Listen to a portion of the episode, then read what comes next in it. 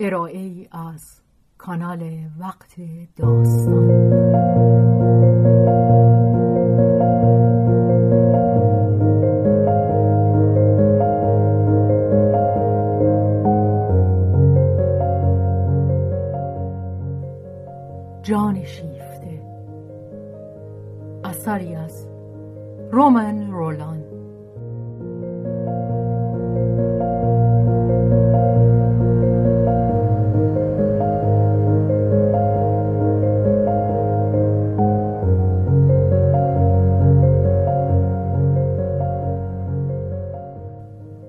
ترجمه محمود اعتماد زاده. بهازین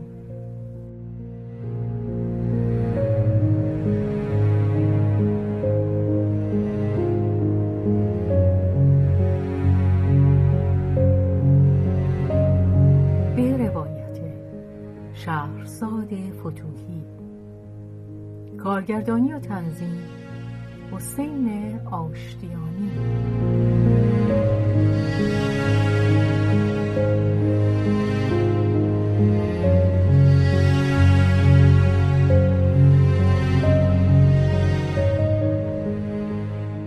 آنت و سلوی. بخش اول.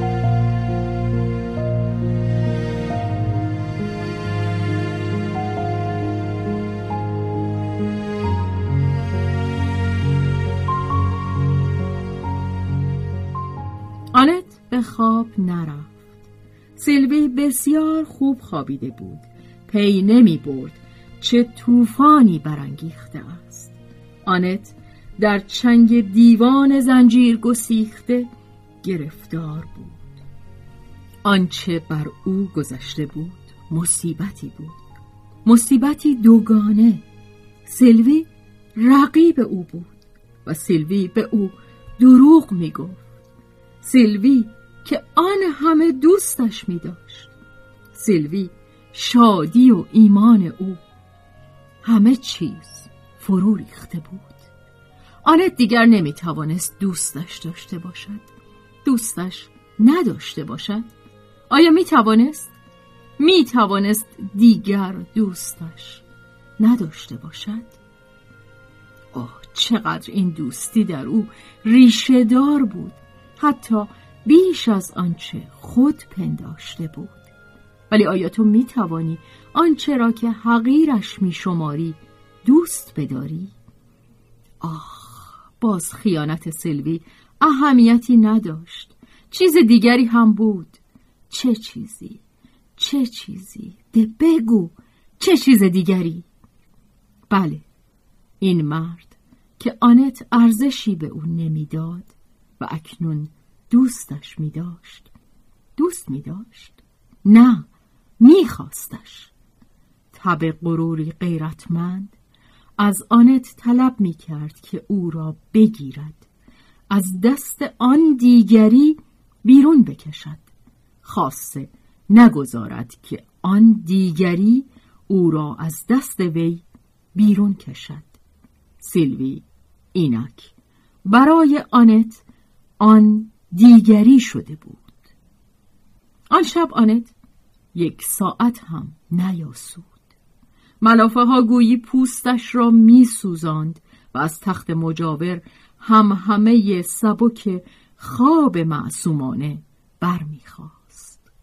صبح هنگامی که خود را رو در روی هم یافتند سیلوی به همان نگاه نخستین دریافت که همه چیز عوض شده اما نفهمید چه روی داده است.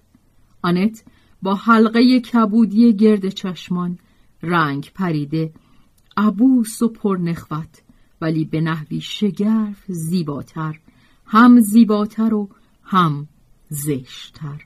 چنان که گویی همه نیروهای نهفتش ناگهان فرا خوانده شده سر برافراشته اند آنت ردای غرور به خود پیچیده سرد و بدخواه و در خود فرو رفته.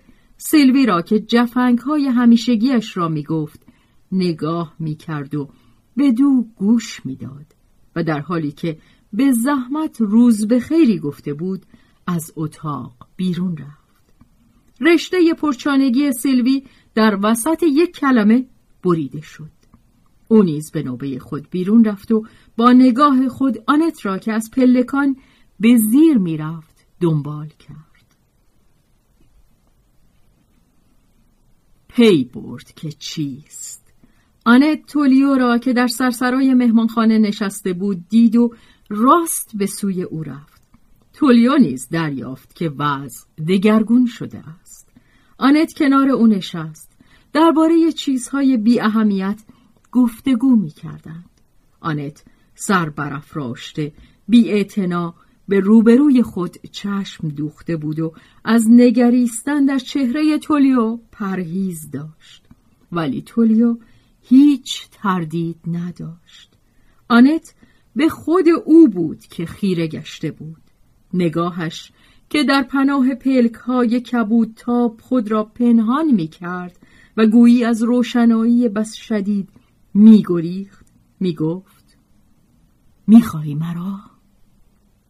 و تولیو که چشم ناخونها دوخته با لحنی خوشنود داستان بیمزه حکایت می کرد مانند ببر و یوز از گوشه چشم در کمین پیکر آنت و آن پستانهای سفت گشتش بود و گویی می‌پرسید پس تو هم میخوایی؟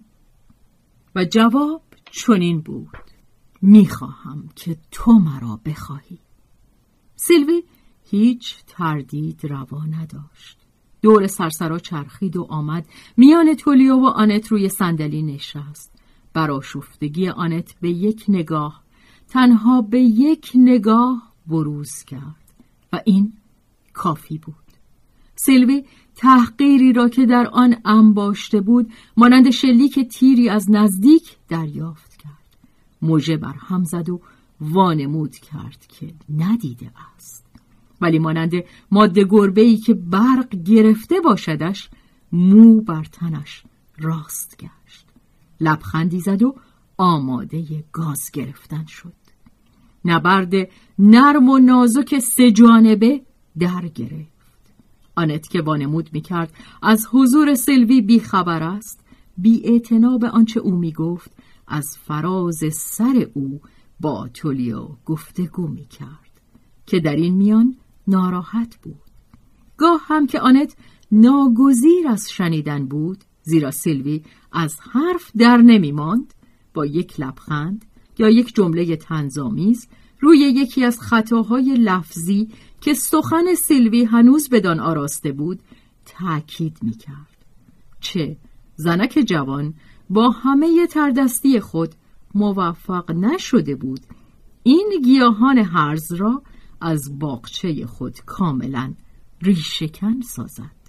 سیلوی که زخمی کاری برداشته بود دیگر در آنت خواهر نه بلکه تنها رقیب می‌دید. در دل می‌گفت نوبت تو هم می‌رسه که ضربت منو بچشی. و با لب برگشته که دندانهای پیشین را به نمایش میگذاشت وارد کارزار شد. دندان به تاوان دندان و چشم به تاوان چشم. نه بلکه هر دو چشم برای یکی. آه آنت این چه بی احتیاطی بود؟ سیلوی مانند او نبود که بزرگ منشی مزاحمش باشد. برای او هر سلاحی خوب بود به شرط آنکه او را به پیروزی برساند. آنت با زره غروری که به بر کرده بود خود را پست میشمرد اگر میگذاشت که تولیو ذره به آرزومندی او پی ببرد. سیلوی اما دست و پای خود را با چنین وسواسهایی نمیبست. ها برای آقا همان افسانه ای را بخوانیم که بیشتر خوشایندش باشد. کدام را تو بهتر میپسندی؟ بی بزرگ من شانه را یا آنکه تحسینت کنند؟ سیلوی می‌دانست که مرد چیست. جانوری خودپسند. تولیو سخت شیفته تمجید بود و سیلوی فراوان تمجیدش کرد. دختر ناقلا با بیآزرمی معصوموار و آرام خود همه برازندگی های جوان را از زیبایی اندام و هوش و پوشاک شمردن گرفت و بیش از همه سلیقه‌اش در پوشاک زیرا که چنان که خود میپنداشت تولیو بدان بیش از همه پایبند بود. البته او از هر گونه تمجیدی خوشش میآمد. ولی اگر به او می‌گفتند که خوشگل است چیز تازه ای را بر او معلوم نمی‌کردند. و اما هوش نام پرآوازش در این باره زامنی بیچون و چرا بود؟ حالان که شیوه در ترکیب جامه و پوشاک هنر خاص خود او بود. به تایید یک پاریسی کارشناس ارج می نهاد سیلوی با نگاه خبروارش که پنهانی بر پاره خامی های بس آشکار سلیقه او خنده می‌زد همه چیز را در سر و پای او تحسین می کرد آنت از شرمساری و خشم سرخ می شد نیرنگ دختر در نظرش چنان ناشیانه می آمد که از خود می پرسید آیا امکان دارد که توریو تحملش کند؟ بسیار خوب هم تحمل می کرد قند در دلش آب می شد سیلوی پس از آنکه پله پله از کراوات نارنجی رنگ به کمربند قفایی و کفشهای سبز طلایی فرود آمد. مکسی کرد نقشه در سر داشت. همچنان که درباره زرافت پاهای تولیو چیزی که او سخت بدان میبالید اظهار شیفتگی مینمود. پاهای خود را که بسیار هم قشنگ بود به نمایش گذاشت. با اشوگری بچگانه ای ساقش را از پاشنه تا سر زانو برهنه کرد و برای مقایسه کنار پاهای تولیو گرفت سپس به سوی آنت که با بیاعتنایی سرش را به پشتی صندلی گهوارهای تکیه داده بود رو نمود و با لبخندی شیرین گفت جانم تو هم پاهاتو نشون بده. و با حرکتی چالاک پاهای آنت را با آن قوزک درشت و آن ستون روی هم ستبر ساقها خوب آشکار ساخت. دو ثانیه نبیش آنت پنجه کوچک بدخواه را به تندی کنار زد و او نیز با رضامندی دست خود را واپس کشید. تولیو دیگر دیده بود. سلوی به همین اکتفا نکرد. سراسر پیش از ظهر وسیله ها برانگیخت تا بی آنکه به نظر رسد تعمدی در کار است مقایسه هایی میان او و آنت پیش آید که به سود آنت نباشد. به بهانه داوری خواستن از سلیقه عالی تولیو درباره یک یقه یا بلوز یا شال گردن کاری می‌کرد که توجه تولیو را به آنچه در خود او از همه زشتر و در آنت از همه زیباتر نبود جلب کند. آنت با لرزه ای عصبی وانمود می‌کرد نمیشنود و به هزار زحمت خود را مانع از آن می‌شد که بگیرد و خفش کند. سلوی همچنان نوازشگر و دلنشین در فاصله دو نیش کوچکی که می‌زد انگشت های به هم پیوسته خود را به دهن می برد و بوسه ای برای آنت میفرستاد ولی هر از چندی برق نگاهشان به هم می‌خورد آنت خار و حقیرت می‌دانم سیلوی ممکن است. ولی آنکه دوست میدارند منم. آنت فریاد می‌کشید نه نه! سیلوی پاسخ می‌داد. چرا؟ چرا؟ و نگاهی مبارز جویانه با هم مبادله می کردند. برخلاف آن مار کوچک نهفته زیر گلها آنت نیروی آن نداشت که بدخواهی خود را مدتی دراز زیر لبخند پنهان بدارد. اگر آنجا میماند کینش به فریاد میآمد. یک بار میدان را به سیلوی باز گذاشت.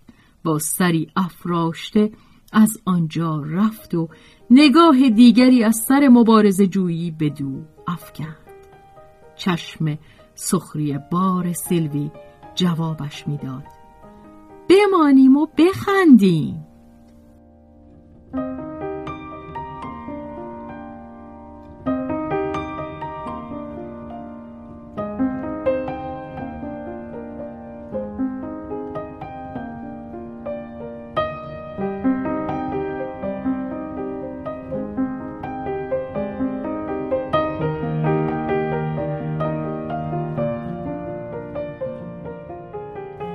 فردای آن روز و روزهایی که از پی آن بود نبرد زیر نگاه تماشاگران که نشاطی می نمودند ادامه یافت. جمعیت مهمانخانه متوجه ماجرا شده بیست جفت چشم بیکار موزیانه در کمین بودند. شرط بندی هایی صورت می گرفت دو رقیب بیش از آن سرگرم بازی خود بودند. که پروای بازی دیگران کنند. حقیقت آن که برایشان دیگر این یک بازی نبود. سلوی همچنان که آنت هر دو به جد درگیر بودند. دیوی آشفتشان می داشت و حواسشان را برمیانگیخت. تولیو سرفراز از این همراهی بخت بی هیچ زحمتی آتش را تیز می کرد جوانی بود به راستی خوشگل که از هوش بهره داشت و خود نیز در آتش آرزویی که روشن کرده بود میسود بدان میارزید که بر سرش بجنگد. و هیچ کس بهتر از خود او بر این آگهی نداشت. هر شب دو خواهر دشمن گشته یکدیگر را در اتاق خود باز میافتند به هم کینه داشتند. با این همه وانمود می‌کردند که نمی‌دانند. آری اگر این نکته را بر زبان می آوردند شب با تختهای به هم نزدیک دیگر وضعشان تحمل ناپذیر می شد. کارشان می بایست به ستیز و پرخاش آشکار بکشد. اما از این کار می بایست پرهیز کنند از این رو مراقب بودند که رفت و آمدشان در لحظات جداگانه باشد. با هم حرف نزنند وانمود کنند که یکدیگر را نمی بینند یا چون به هر حال چون این چیزی امکان نداشت. به سردی به هم روز به خیر و شب خوش بگویند. چنان که گویی هیچ پیش آمدی نبوده است. راستتر و عاقلانه تر آن بود که عقده دل خود را وا کنند ولی نمی‌خواستند نمی‌توانستند. وقتی که در زن سودا زنجیر میگسلد دیگر سخن از راستی در میان نیست و از عقل باز کمتر. سودا در آنت زهری شده بود. یک شب تولیو با بهرهجویی از قدرت خیش در پیچ خیابان باغ بر دهان دختر مغرور که دفاعی از خود نکرد بوسه محکمی زد و این بوسه سیلابی شهوانی در آنت برانگیخت. با سرفکندگی و خشم با آن نبرد می کرد اما به ویژه از آن رو کمتر مقاومت می توانست کرد که این نخستین بار بود که موج او را فرا می گرفت. بدا به حال دلهایی که بیش از اندازه محفوظ بوده اند هنگامی که سودا راه به دل باز می کند آنکه عفیف تر است بیدفاع تر است. یک بار در یکی از شبهای بیخوابی تبالود که جانش را میکاست آنت که به گمان خود همچنان بیدار بود به خواب رفت. خود را می‌دید که با چشمان باز در بستر دراز کشیده است. اما نمی توانست بجنبد. گویی که دست و پایش بسته بود. می‌دانست که در جوار او سیلوی خود را به خواب زده است و تولیو میباید بیاید. همکنون چک چک تخته های کف راهرو را میشنید. همراه سایش قدم های احتیاط آمیزی که نزدیک می‌شد و اینک سلوی را می‌دید که سر از بالش بر می دارد. ساقهایش را از میان ملافه ها بیرون می آورد بر می خیزد و به سوی در نیمه باز می لغزد. آنت می خواست که خود نیز برخیزد ولی نمی توانست. سیلوی چنان که گویی صدای حرکتی از او شنیده است برمیگشت و نزدیک تخت می آمد و روی او خم می شد تا بهتر ببیند. اما او هیچ هیچ مانند سیلوی نبود. شباهتی به او نداشت و با این همه خود سیلوی بود. خنده بدخواهانه ای داشت که دندانهای انیاب او را نمایان می ساخت موهایش بلند و سیاه بود بی خم و تاب سیخ گشته و زبر و هنگامی که سر فرود می آورد بر چهرهش می ریخت و در دهان و چشمان آنت فرو می رفت. آنت مزه این تار موی درشت اسب را بر زبان داشت و بوی گرم گشتش را. چهره رقیب نزدیکتر می آمد. یک سر نزدیک. سلوی ملافه را کنار می‌زد و خود را در بستر او می سراند. آنت زانوی زمختش را حس می کرد که بر سرینش سنگینی می کرد. دیگر خفه می شد. سلوی کاردی داشت. سرمای تیغش با پهلوی آنت تماس می یافت. آنت دست و پا می‌زد فریاد می‌کشید ملافه ها به هم خورده و خود نشسته بر تخت آنت خود را در آرامش اتاق باز یافت سیلوی آسوده خوابیده بود. آنت تپش قلب خود را با فشار دست مهار می کرد به نفس زدن اطمینان بخش خواهرش گوش می‌داد و هنوز از کینه و وحشت می لرزید.